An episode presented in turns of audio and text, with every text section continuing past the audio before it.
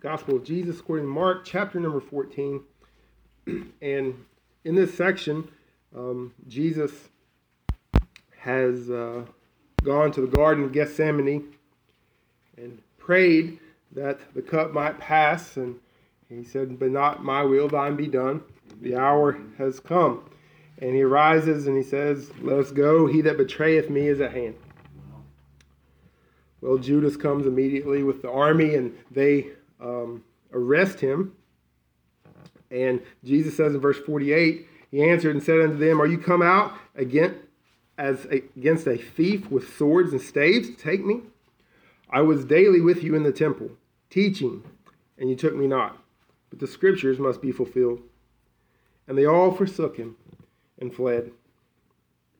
And there followed him a certain young man having a linen cloth cast about his naked body, and the young men laid hold on him and he left the linen cloth and fled from them naked. And they led Jesus away to the high priest, and with him were assembled all the chief priests and the elders and the scribes. And Peter followed him afar off, even into the palace of the high priest. And he sat with the servants and warmed himself at the fire. And the chief priests and all the council sought for witnesses against Jesus to put him to death and found none. For many bare false witness against him but their witness agreed not together. And there arose certain and bare false witness against him, saying, We heard him say, I will destroy this temple that is made with hands, and with three days I will build another made without hands. But neither so did their witness agree together.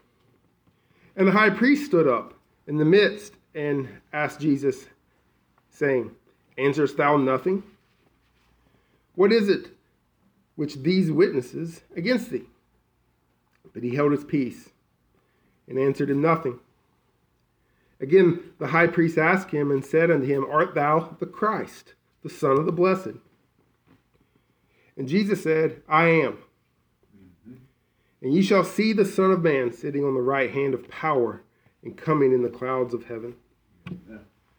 Then the high priest rent his clothes and saith, What need we any further witnesses? And you've heard the blasphemy. What think ye? And they all condemned him to be guilty of death. And some began to spit upon him and cover his face and to buffet him and say unto him, Prophesy. And the servants did strike him with the palms of their hands. And as Peter was beneath the palace, there cometh one of the maids of the high priest. And when she saw Peter warming himself, she looked upon him and said, And thou also was with Jesus of Nazareth. But he denied, saying, I know not, neither understand I what thou sayest. And he went out into the porch, and the cock crew. And the maid saw him again and began to say to them that stood by, This is one of them. And he denied it again. And a little after they stood by and said again to Peter, Surely thou art one of them, for thou art a Galilean and thy speech agreeth thereto. He began to curse and to swear, saying, I know not this man of whom you speak. And the second time the cock crew, and Peter called to mind the word that Jesus said unto him before the cock crow twice, Thou shalt deny me thrice. And when he thought thereupon, he wept. Uh, this morning, I'd like for us to consider the faithful servant the faithful servant. Um, shortly before his death in the early 30s, uh, J. Gresham Machen sent a telegram to his friend John Murray. He's a Presbyterian pastor, and he said, I am so thankful for the active obedience of Christ. No hope without it. And he was not a perfect man, Machen wasn't, but he was a courageous man. He wrote a book called uh, uh, Christianity and Liberalism where he stood against uh, liberals who were infiltrating into um, the seminaries and writing and trying to destroy the Christian faith. And he was a stalwart against uh, this push to liberalism. He took a lot of shots and a lot of attacks, and, and he was persecuted by many people in his own uh, denomination because he stood for those essential truths. He was a very courageous man, but he wasn't perfect. And that's why when he lie, was lying on his deathbed, he didn't reflect on all that he had done and all that he had stood for as he, he neared his own death, what occupied his mind was what Christ had done for him. Amen. Amen. The active obedience of Christ, no hope without it. Christ died for our sins. But he didn't just wipe the slate clean and let us start over. He lived a perfect life for us Amen. and gave us his righteousness and died a substitutionary death for us because that righteousness also is required for us to enter into the kingdom of God. So he wiped, he cleansed us of our sins, but he lived a perfect life for us. Amen. In this text that I read, there was um, there's two parts to it. There you had uh, a beginning part with the the fleeing of the disciples. Then you had Jesus on trial, and then it wraps up with Peter's denial. And so, in our text, sandwiched between two scenes of great failure, we see the perfect, faithful, suffering servant Yes. bearing the shame for his people. Yes. So let's consider the Christ's steadfast love and faithfulness this morning and that backdrop against the, the shame of the disciples. And the first thing we saw was the shame of desertion. So, not long before this, in verse 31, the disciples uh, vehemently denied that they would forsake Jesus. Jesus said, I would, uh, I'm about to die, and you're all going to forsake me. And they vehemently, no, we will not. Right. Despite the Lord's warnings, they were all very confident of this one thing that they would be faithful to the end. Good. But when Judas came in the night with an army behind him, and they actually arrested him, when it all went down, they ran. And Mark tells us a, it's, a, it's kind of a strange story there, isn't it? There's, there was one man who was there, and they grabbed the hold, they were going to arrest him. So it was probably night. It was only Peter, James, and John that went with Jesus to Gethsemane to pray. And so the rest of the guys were probably sleeping. It was well into the night, and maybe he had his coat off and using it for a blanket. And the army comes in, and he wakes up and, and runs, but he didn't grab his cloak and put it back on. And so when they arrested Jesus and they all fled, one somebody grabbed a hold of this guy's uh, tunic, grabbed his linen cloth, and he took off running. And they they yanked it off of him. So there he goes, running out through the Mount of Olives naked in the middle of the night. Wow. Now, this perfectly illustrates what happened to the disciples. In the heat of the moment, they were stripped of all their bravado and their arrogance and their self sufficiency. It was easy to talk big in, in the daytime whenever they were um, together in the upper room or when they were walking with Jesus. It was easy to talk big. Oh, I'll die for you. I'll never, I'll never do that. I would never do something that bad. Maybe you've been watching the news and seen one of those videos where something terrible happens and you say, Why are all those people just standing there? I would never do that. I would do something. I wouldn't just stand there and watch this terrible thing happen. Well, it's easy for us to say such things in the comfort of our living room when we're thousands of miles away from the situation. And that's what happened. We'd all like to think we'd do something courageous, and the disciples had uh, no doubt every intention of doing that. They were sincere, no doubt, in their desire to stand with the Lord. They wanted to stand, and they thought that they would do so with no hypocrisy or malice in their hearts. But here we see the fruit of their self sufficiency. This young man running through the Mount of Olives sums up what they had in them of themselves, their own power. He ran away and was shamed, naked and ashamed, outside the garden. It, I, I thought about this and it reminded me of another instance in the garden where you had people naked and ashamed because of their, their failure. Adam and Eve, after they had sinned and their eyes were opened, saw that they were naked and they were ashamed. They tried to cover themselves. Yeah. They tried to hide their shame and their failure um, in the Garden of Eden. And here we see the failure and the shame of Jesus' trusted men. If there was anybody that was going to stand with Jesus, it would be these, these guys. Judas betrayed him, and the other 11 fled. They failed. They had no strength within themselves. despite their best intentions, best efforts, they were exposed for what they are. They were open. And you and I, we can we can hide from other people, we can hide from our friends, we can hide from our family. We can't hide from God. We were open and naked and bare before him. That's right. He can see he can see into your heart and into your mind. He knows who you are. He knew who the disciples were because he told them what was going to happen. Oh, we're not like that, Jesus. No, he knew what they had in them. And that's why he had to go. That's why he had to die. Because without them, his, his sheep, as Brother Malo brought out uh, very well, his sheep needed the shepherd. They needed a Passover lamb to die for them. They were weak and needy, without help and without hope. Then the scene shifts. And now we go from this shame of desertion to we see the suffering servant, starting in verse uh, 53. The suffering servant, we follow Jesus back to where the high priest and the chief priests and the scribes and the elders were all assembled, ready and waiting. So Peter follows at a distance and he goes into the outer court to watch what was going to happen. So he didn't run away and hide, but he wasn't exactly there in the midst of it. He was he was sort of trying to be incognito, warming himself by the fire. One man said, uh, while Jesus is under fire inside, Peter is warming himself by the fire outside. Yeah. Jesus is on trial. And if you just scan your eyes down, starting in verse 30, 55, you'll notice something over and over again. You see a word that's repeated over a witness, a witness, a false witness, a false witness.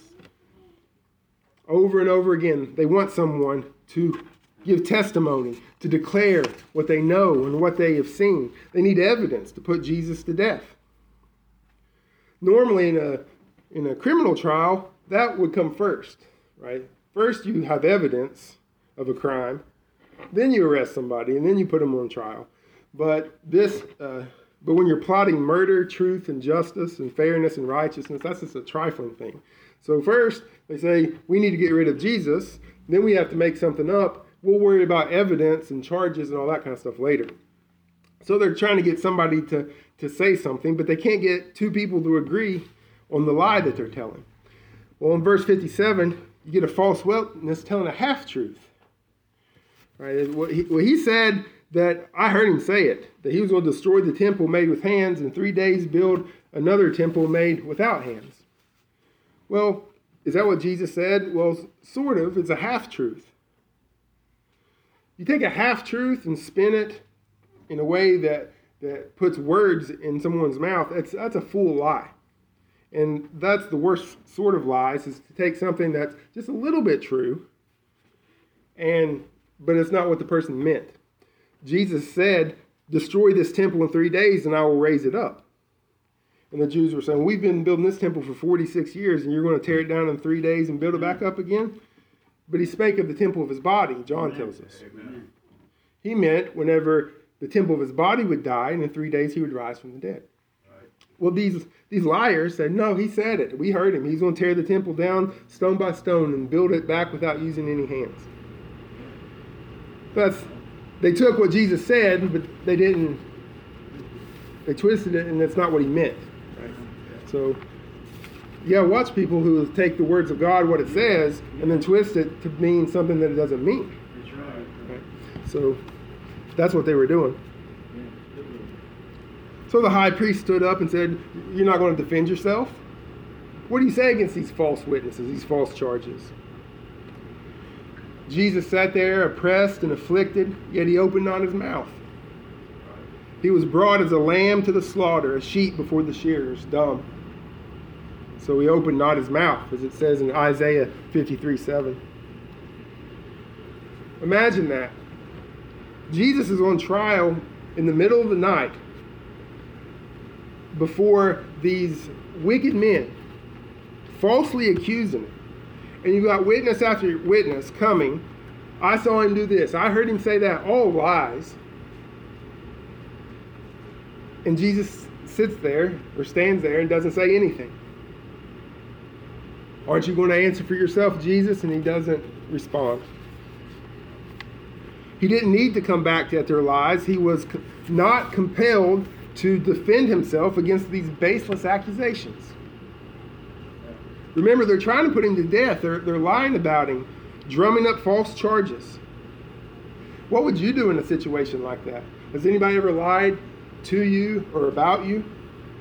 What's the most natural, instinctive thing that you want to do? You want to set the record straight. You want to you want to get out in front of what people are saying and say, no, that's not correct. You you've been you're being lied to. You don't you want to defend yourself. But here, Christ meekly and patiently stands and opens not, not his mouth. This is this is true meekness. Yes.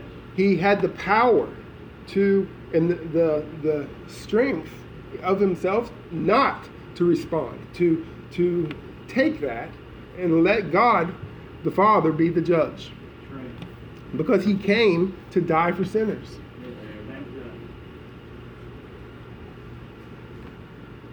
I know what I would probably do, and you know what you would probably do, but see the faithfulness of Jesus Christ, who put us ahead of himself in this situation. Because he had come not to get off on the charges, but he had come to die. And so meekly and with great strength, he, he was silent. It's a, a wonderful thing that the Lord did here for us Yes. against the backdrop of these lies, Jesus is faithful. Amen. So the high priest asked him again, Art thou the Christ, the Son of the Blessed? Jesus answers this time. Um, the other gospel said that he was adjured, that he was compelled to, that the, the priest and his uh, authority um, is putting him in a position to answer the charges. And so Jesus answered and said, I am. Amen. And we know that God revealed himself in, in Exodus to Moses as I am that I am. Amen. And we know that from the high priest's reaction, they knew what Jesus meant. People say, well, Jesus never says that he was God in the New Testament. Well, they've never read the New Testament or haven't read it very closely if you say that because the high priest knew what Jesus meant because they said he blasphemed. The other thing that Jesus said here was that he is, so he is the Christ. Yes, I am the Christ. Yes, I am the Son of God, Son of the Blessed. Yes, I am. And you shall see the Son of Man. So, yes, I am the Son of Man sitting on the right hand of power coming in the clouds. Amen. This is a reference to Daniel chapter 7 and verse 13. Amen. And there, we won't read it, but if you go back and study that out, this talks about God descending, the Son of Man, the Ancient of Days, coming in glory. So you think Son of Man, you think that's talking about Jesus and his humanity, but in reality, Daniel 7 shows us that's talking about his divinity. Amen. And so Christ said, Yes, I am the Christ. Yes, I am the Son of God. Yes, I am the Son of Man. And you will see me on the right hand of power coming in the clouds of glory, which Daniel 7 prophesied. Shoot. What an answer. Yes, I, he is the Christ. He is the Son of God. He is I am that I am. He is the Son of Man from everlasting to everlasting. He is the Lord. And as Psalm 110 1 says, The Lord said unto my Lord, Sit thou at my right hand until I make thy enemies thy footstool. Right. He is the Lord, Jehovah. He is David's Lord.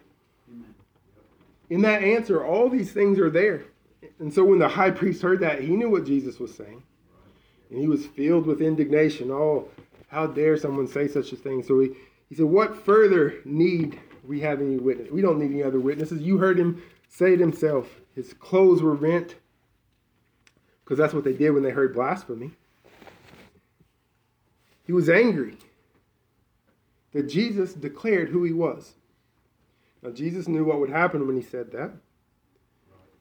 But he, de- he boldly declared the truth about himself. He had already shown his power, he had already proven it do- through the scriptures. But the priest hated that he said this. You've heard this blasphemy. What do you think? And they all said, He needs to be put to death. So some spat on him, show how much contempt they had for him. Because putting, putting him to death wasn't enough. So they had to mock him and spit on him and beat on him. They said, prophesy, prophesy. Which is kind of ironic because in verse 33 of the same chapter, um, Jesus said, And he taketh with him Peter and James and John and began to be very sore. Or, no, I'm sorry, in chapter 10. It didn't sound right when I started reading it. Uh, Mark 10 33. Saying, Behold, we go up to Jerusalem, and the Son of Man shall be delivered unto the chief priests and to the scribes, and they shall condemn him to death, and shall deliver him to the Gentiles. And they shall mock him, and scourge him, and spit upon him, and they shall kill him. The third day shall rise again.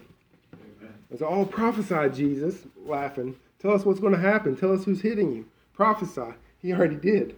He already did say who would hit him and who would who would he would be delivered unto and what they would do to him. The Son of God came and they hated him, just like the parable that he told of the son being sent. Uh, the farmer had a farm, he leased it out. The farmers took it over. They killed the servants and said, Well, I'll send my son. They'll listen to him, and they killed him. And Jesus said, You are those people. They, the son came and they hated him. Christ came and they rejected him. We're looking for the Messiah to come. He's come. We're, that's our hope, they would say. The Messiah will come. Well, he comes. Well, we don't like this Messiah. The prophet came and they wouldn't hear him. It says in Deuteronomy 18 that uh, God would send a, a, prophet like Moses. He said, when he comes, you better listen to him. And the prophet comes, prophesy, and they, ma- they mock him. Uh-huh.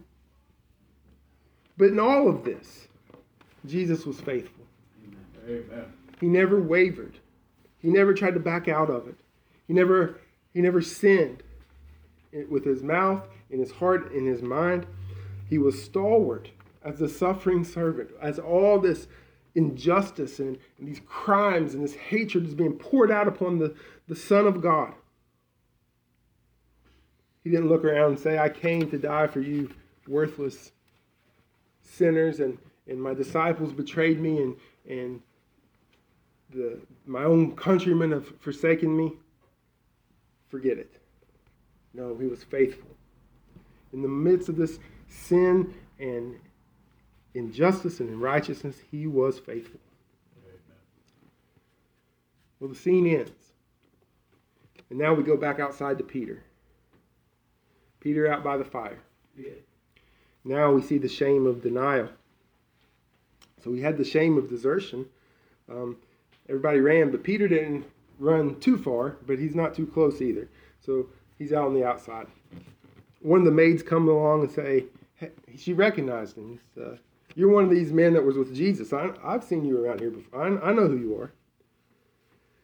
Jesus or Peter said, Nah, I don't, I don't, I don't know what you're talking about. You're talking crazy. You know, he lied about it and said, you know, try to keep his cover. But Jesus told Peter, You're going to deny me, and not only will you deny me, but you'll deny me three times before the rooster crows twice. Yep. And uh, and said, How that'll never happen, Jesus. That maid comes along, Hey, you're with Jesus. I don't know. Jesus, and I don't know what you're talking about. And the rooster crows. He goes along somewhere else, and another maid says, Hey, this is one of him. He's one of Jesus's guys. Peter denied it again. Then people start getting suspicious of Peter. Mm-hmm. He said, Wait a second. You, you don't sound like you're from around here. You know, I can tell by your accent. You're a Galilean. You are one of them. And then Peter begins to deny it.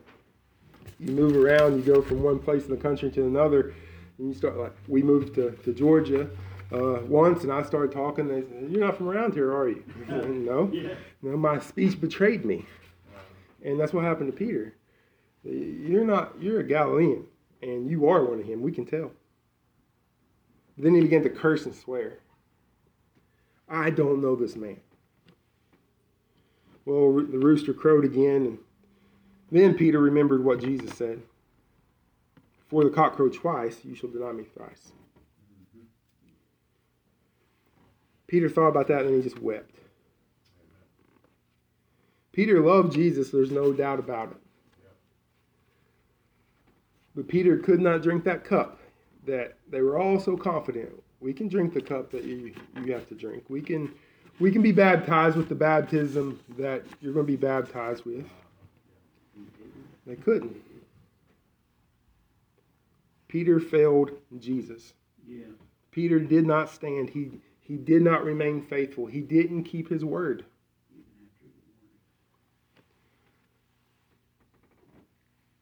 He was he was proud, yes, but he was weak. And let's not be like Peter and sit here and say, "Well, if it was me, I wouldn't have done it." We wouldn't have made it this far, probably. We wouldn't have been as close as Peter was. The point is not let's all laugh at Peter. The point is, amidst all this failure, we see the backdrop of the faithful one.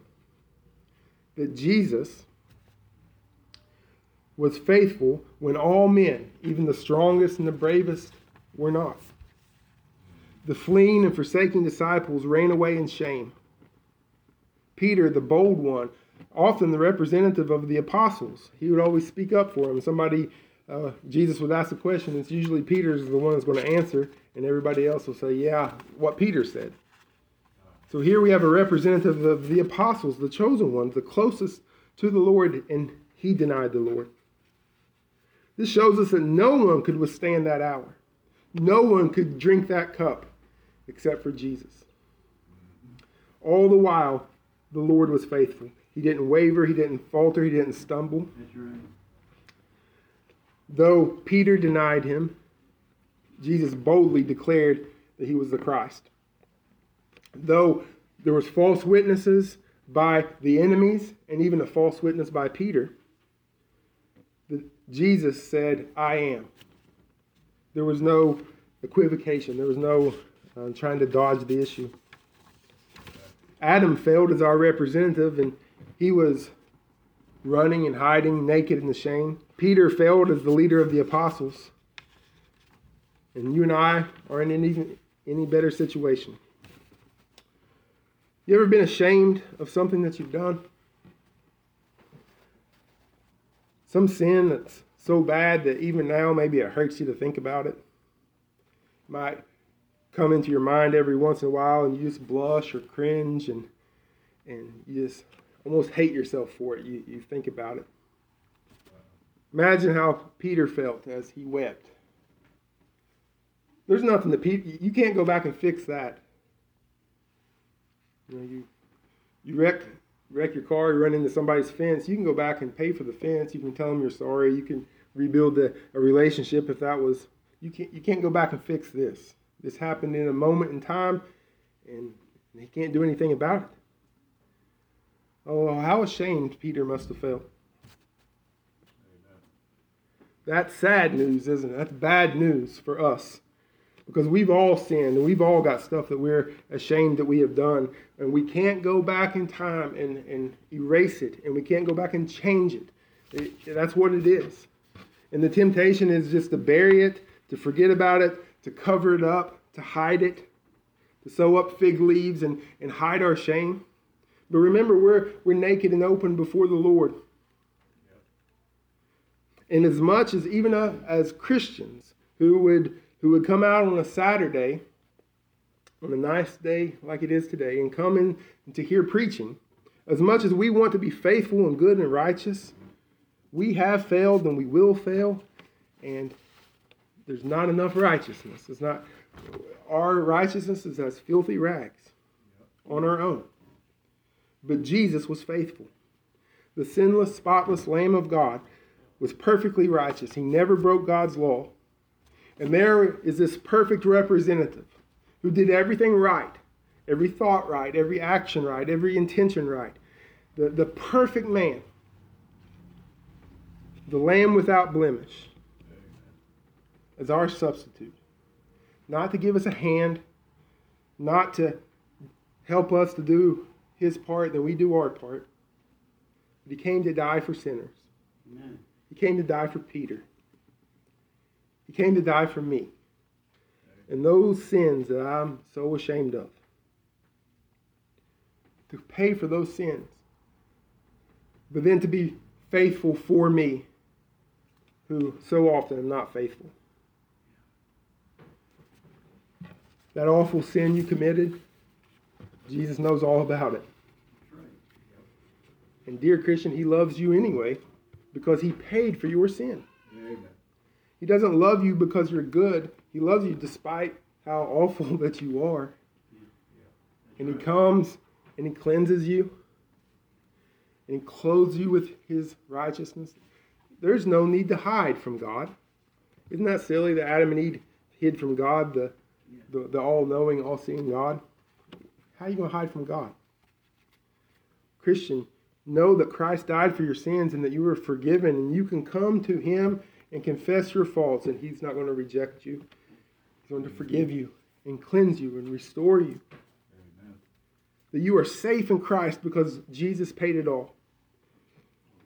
You are assured that you are forgiven and pure, not because of your righteousness, but because the righteousness of Christ. There's no hope without it. Amen. Or maybe you don't know Jesus and you've heard these stories millions of times and you just think about the rooster crowing. But there was another man there too that had forsaken the Lord. His name was Judas. Uh-huh. And Judas cried too. And Judas felt really bad about what he did. Yeah. Uh-huh. Judas was ashamed and he beat himself up so much so that he went and killed himself. That's how bad he felt about his sin. That's how guilty he felt. But as the hymn writer said, could my tears forever flow? And could my zeal no longer know? These for sin cannot atone. Christ must save and Christ alone. That's right. Amen. Oh, Judas felt so bad. And you might feel guilty about your sins and you might be ashamed and you might think, well, if I beat myself up and if I feel bad enough and if I hate myself enough, then God will think that's a good enough penance for salvation. But I tell you that it's not. Right. Judas took his own life, thought that his death would bring an end to his shame, but it didn't. Mm-hmm.